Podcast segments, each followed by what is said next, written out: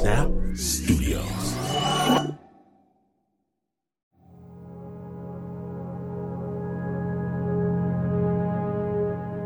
They say out of sight is out of mind.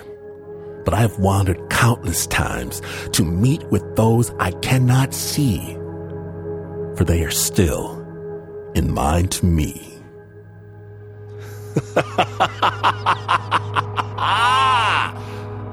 You're listening to Spooked. Stay tuned.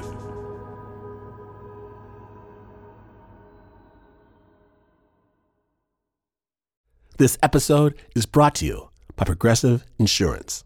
What if comparing car insurance rates was as easy as putting on your favorite podcast? With Progressive, it is. Just visit the Progressive website to quote with all the coverages you want. You'll see Progressive's direct rate, then their tool will provide options from other companies so you can compare. All you need to do is choose the rate and coverage you like.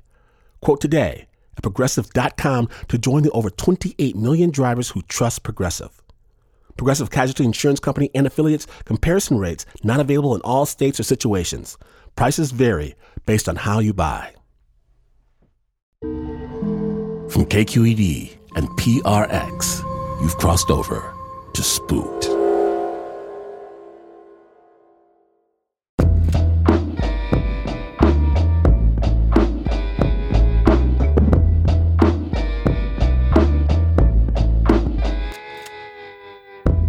Kid, my grandfather had a shotgun.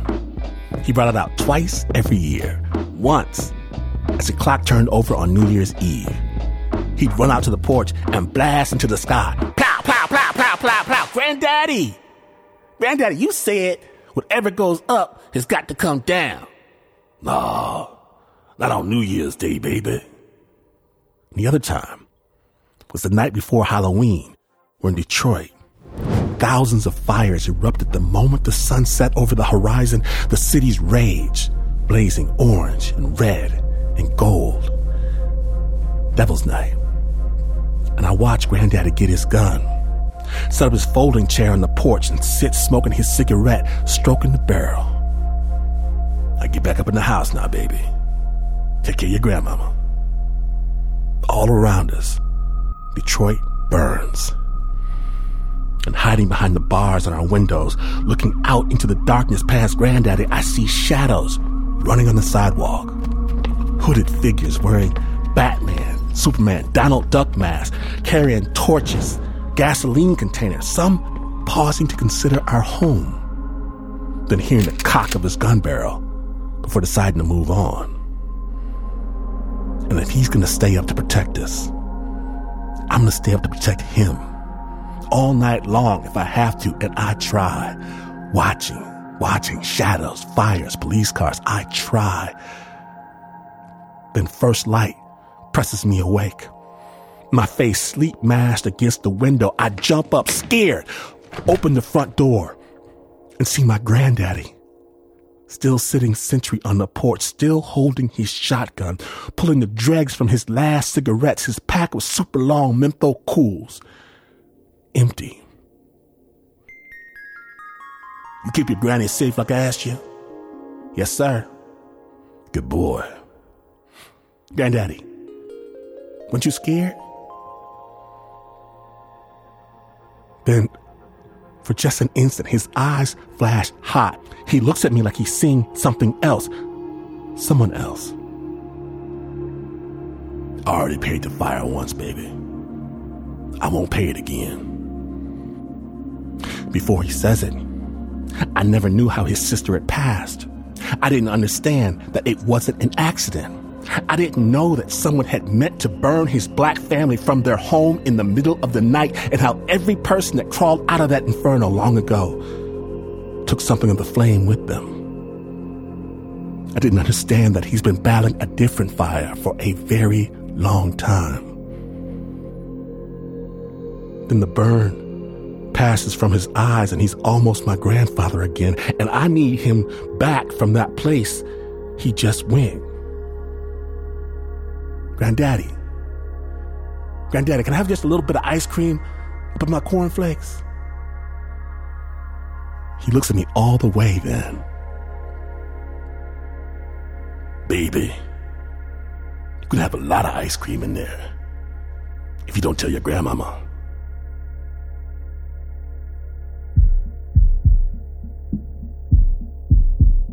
Spook starts. Now.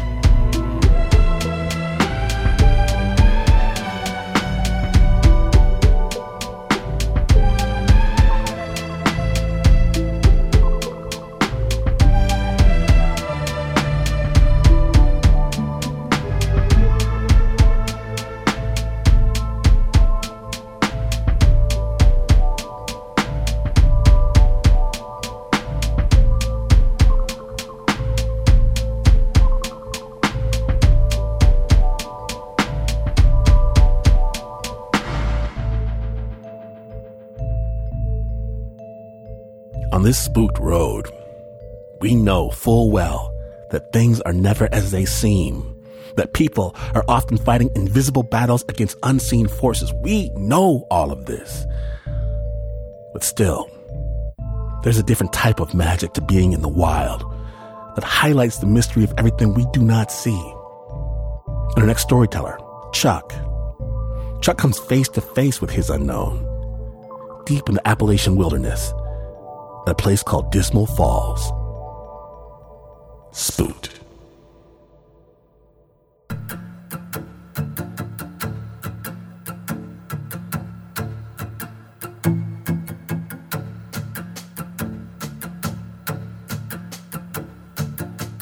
My name is Chuck. I've been hanging out in the woods since I was really young. Kind of been out there ever since. Between backpacking tours and wilderness therapy, ended up making it what I do for a living at this point. So, this happened in 2015. It was summertime, and the the camp that we were working out of, our main base camp, from what I understand, it was an old Christian summer camp. I'm not sure uh, the details, but it was pretty old camp. Uh, a lot of the cabins that we used uh, had been kind of redone a little bit. And then, of course, we had the uh, horse stables. And we had, I want to say, like probably 15 or 16 of them. Older horses, a lot of them. And uh, the horses were actually essentially in therapy as well. The kids would work with them for part of their therapy. And then the horses were also being rehabilitated from abusive homes at the same time.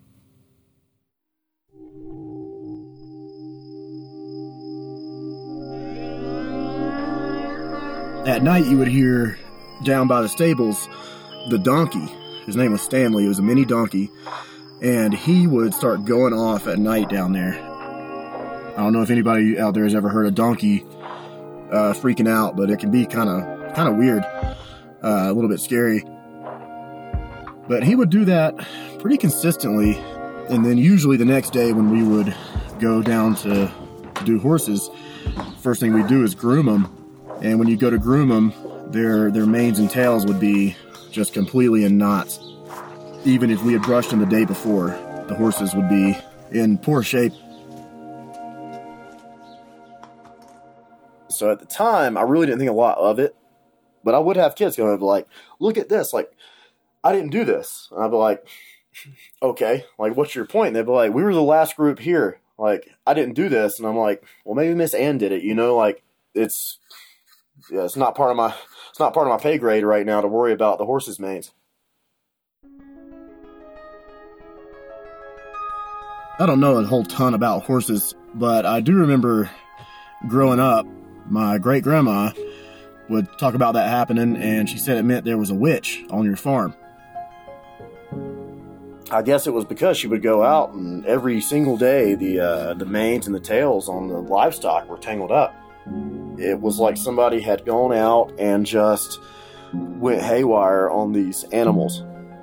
And they'd be skittish and they would be jumpy and they just were not in a good mood at all.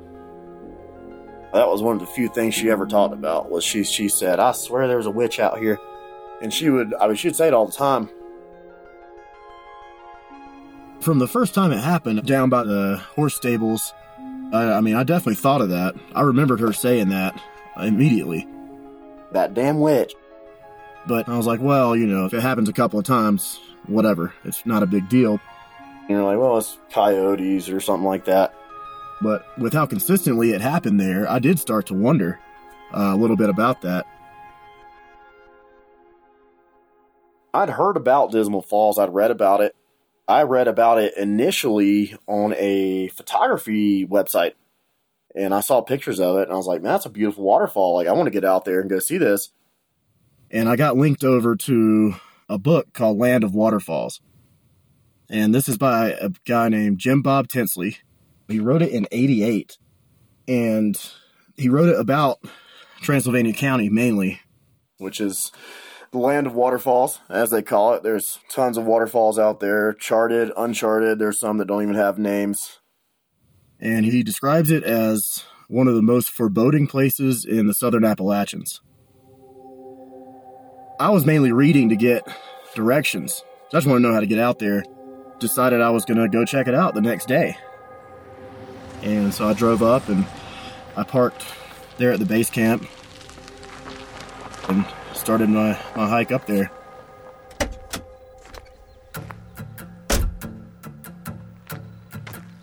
It's almost like a tunnel made out of uh, rhododendron and mountain laurels that are so low to the ground that they're almost over your head. Very thick to get through. You're kind of on hands and knees, and that goes on for for some time. Then you pop out um, of that, it opens up a little bit for you, and you're still going up a, a really steep grade. Pretty blind, you can't see a whole lot. And you come around this uh, corner, and on your left side, there's this really large boulder. I mean, it's got to be the size of a house. It's it's a big boulder. So I took note of that and kept on moving. And not too long after that, you come to this point where the trail splits into two. At that point, I stopped and got my map out. I was not sure which way to go 100%. The lower route that stayed pretty flat, according to the map, would go to the Dismal Wall.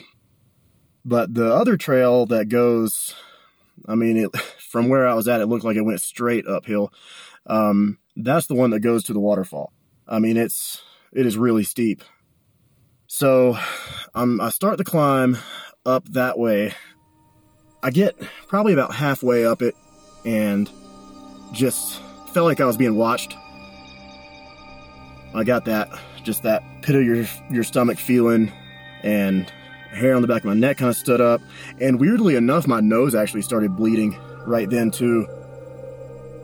I kind of turned around to where this kind of sense was coming from and all I could see was just this foot and part of a robe disappear into the rhododendron thicket.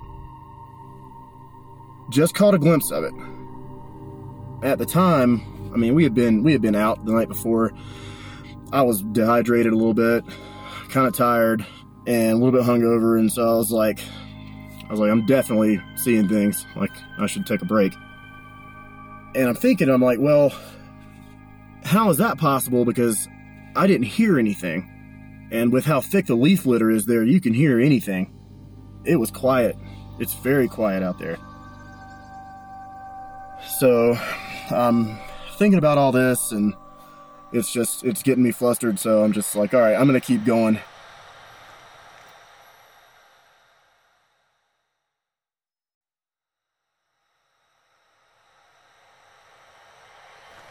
Kept on moving and eventually I got to the top of this hill that I've been climbing and I crested over the top of it and there's a tree there.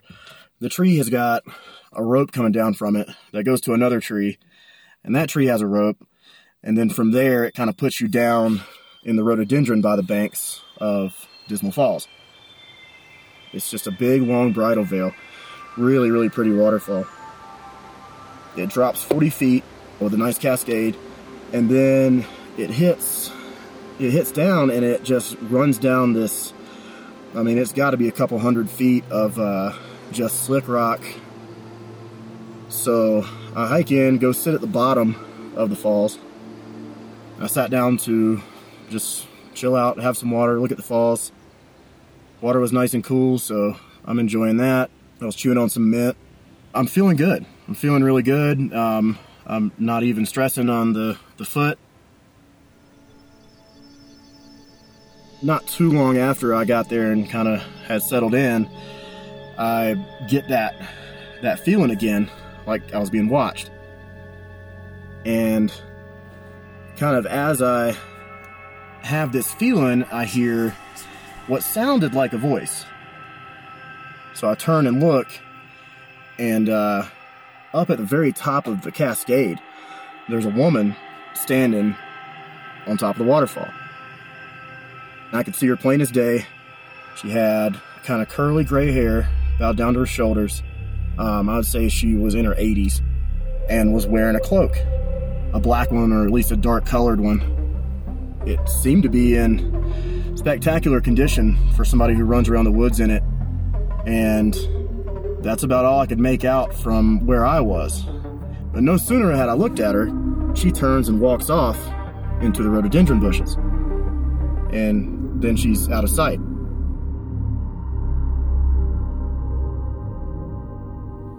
At this point, um, I'm more confused and curious than scared.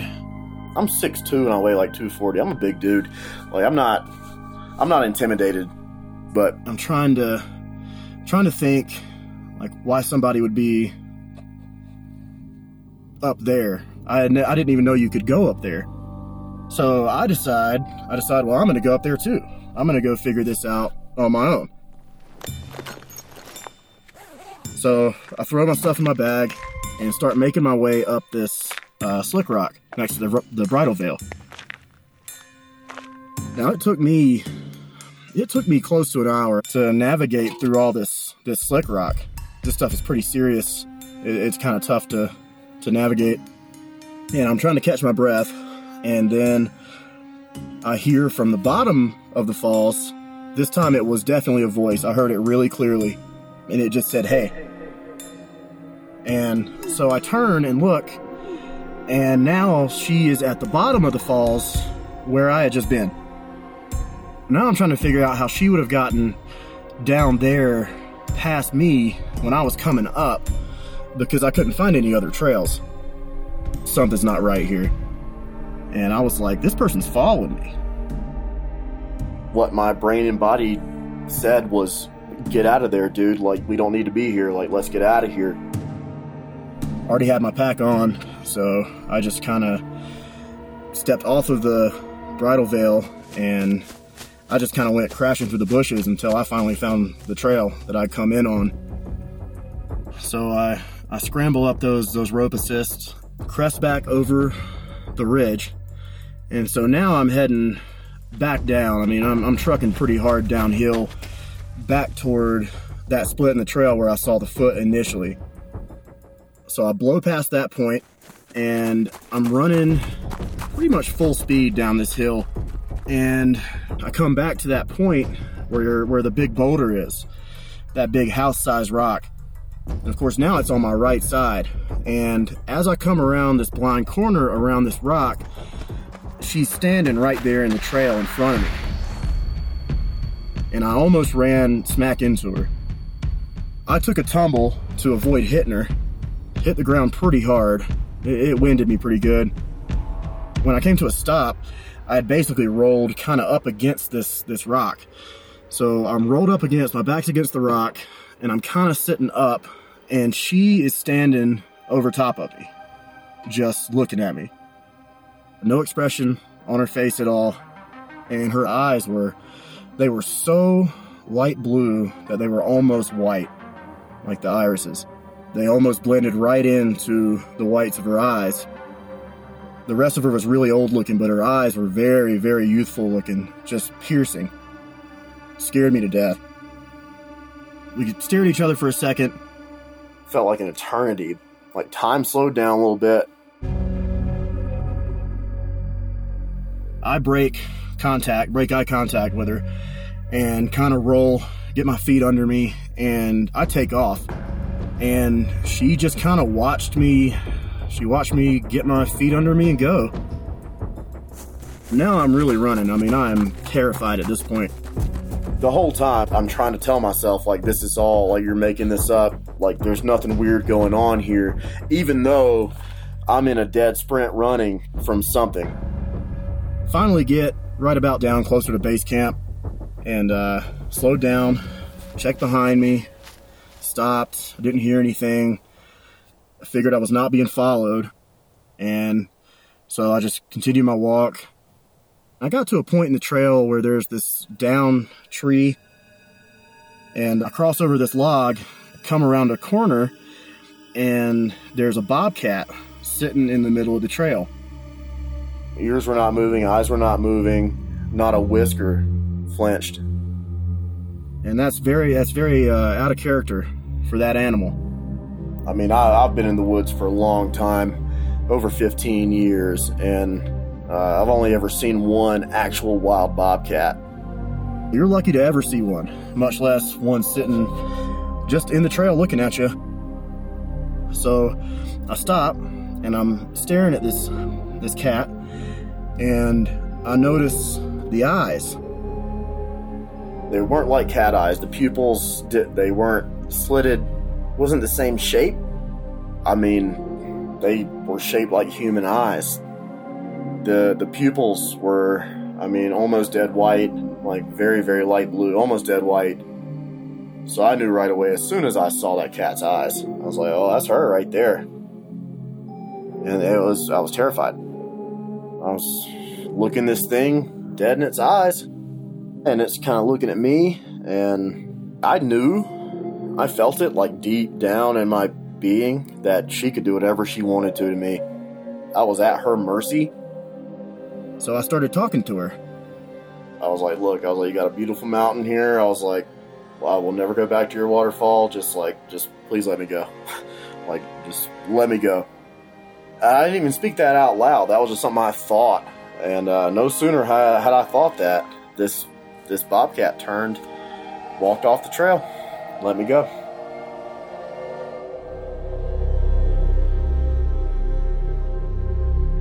after that, did take some time to process it, but really that's when it all kind of clicked for me right there. It sunk in for me, and I was like, whoa, whoa, hold on a second. It's just like, it's like, yeah, that was really, really weird. Like, I think I ran into a witch. Um, I don't know. That's kind of just, it was very organic in the way that it just, like, my brain automatically was like, yep. So, I mean, an experience like that, it, it humbles you a lot especially in that in the position that I was in. I mean, you're you're a big bad guide. Like I have squared up with I've punched a bear in the jaw.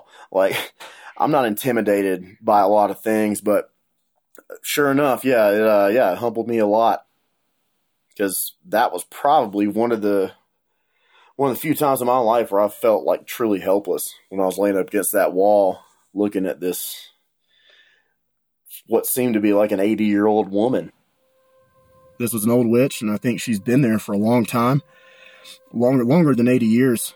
I would think. I think she's much older than that, and I think that's just that's where she that's where she lives. That's her stomping ground, and uh, it's it's way out of the way for a reason.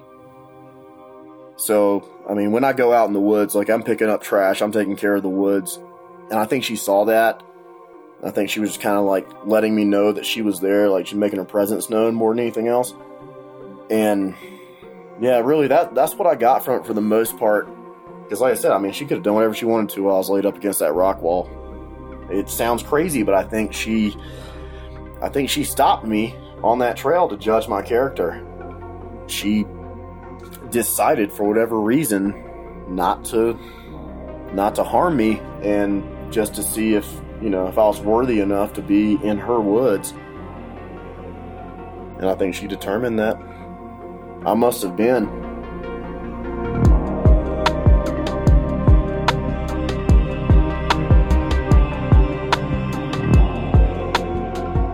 Thank you, Chuck, for coming from those woods and bringing your story back with you. If you listeners decide to go exploring, please bring a friend.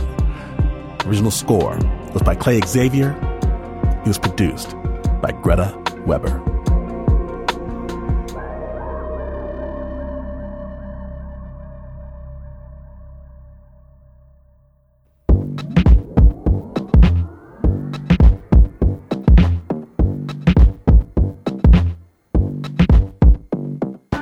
Now, spooksters, we walk this path together. Spook Season 6 have you told someone? Shared these stories with the people in your life? And let me ask you do you have a story of your own? A story no one will believe, a story you might even be afraid to tell. Tell me. Spooked at snapjudgment.org because there is nothing better than a spook story from a spooked listener. Let us know. Spooked at snapjudgment.org. And tell the dark side you spooked with some spook gear. The t shirt of your dreams available right now at snapjudgment.org. And remember, if you like your storytelling under the bright light of day, get the amazing, stupendous Snap Judgment podcast. It's storytelling with a beat.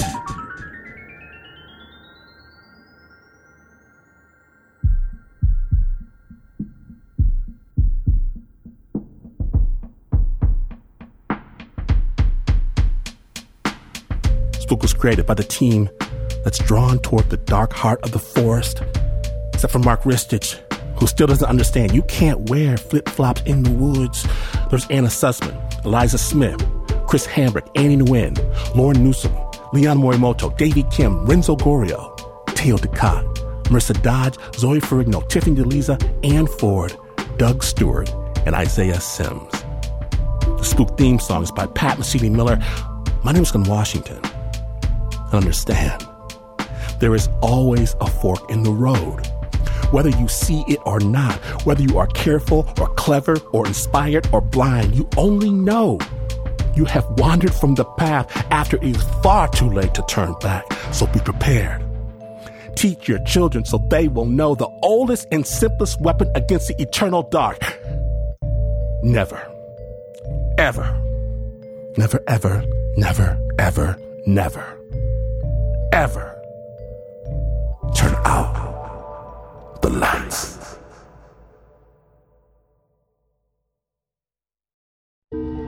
This story was summoned in the dark of night by KQED and PRX.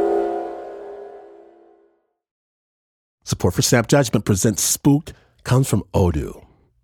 Tired of relying on disconnected software to manage your business? Then you need Odoo. Odoo is an all in one management platform with a suite of user friendly applications designed to simplify and connect every aspect of your company in one easy to use software so you can get more done in less time. To learn more, visit odoo.com slash spooked. That's O D O O dot com slash spooked. Odoo, because amazing employees deserve amazing software.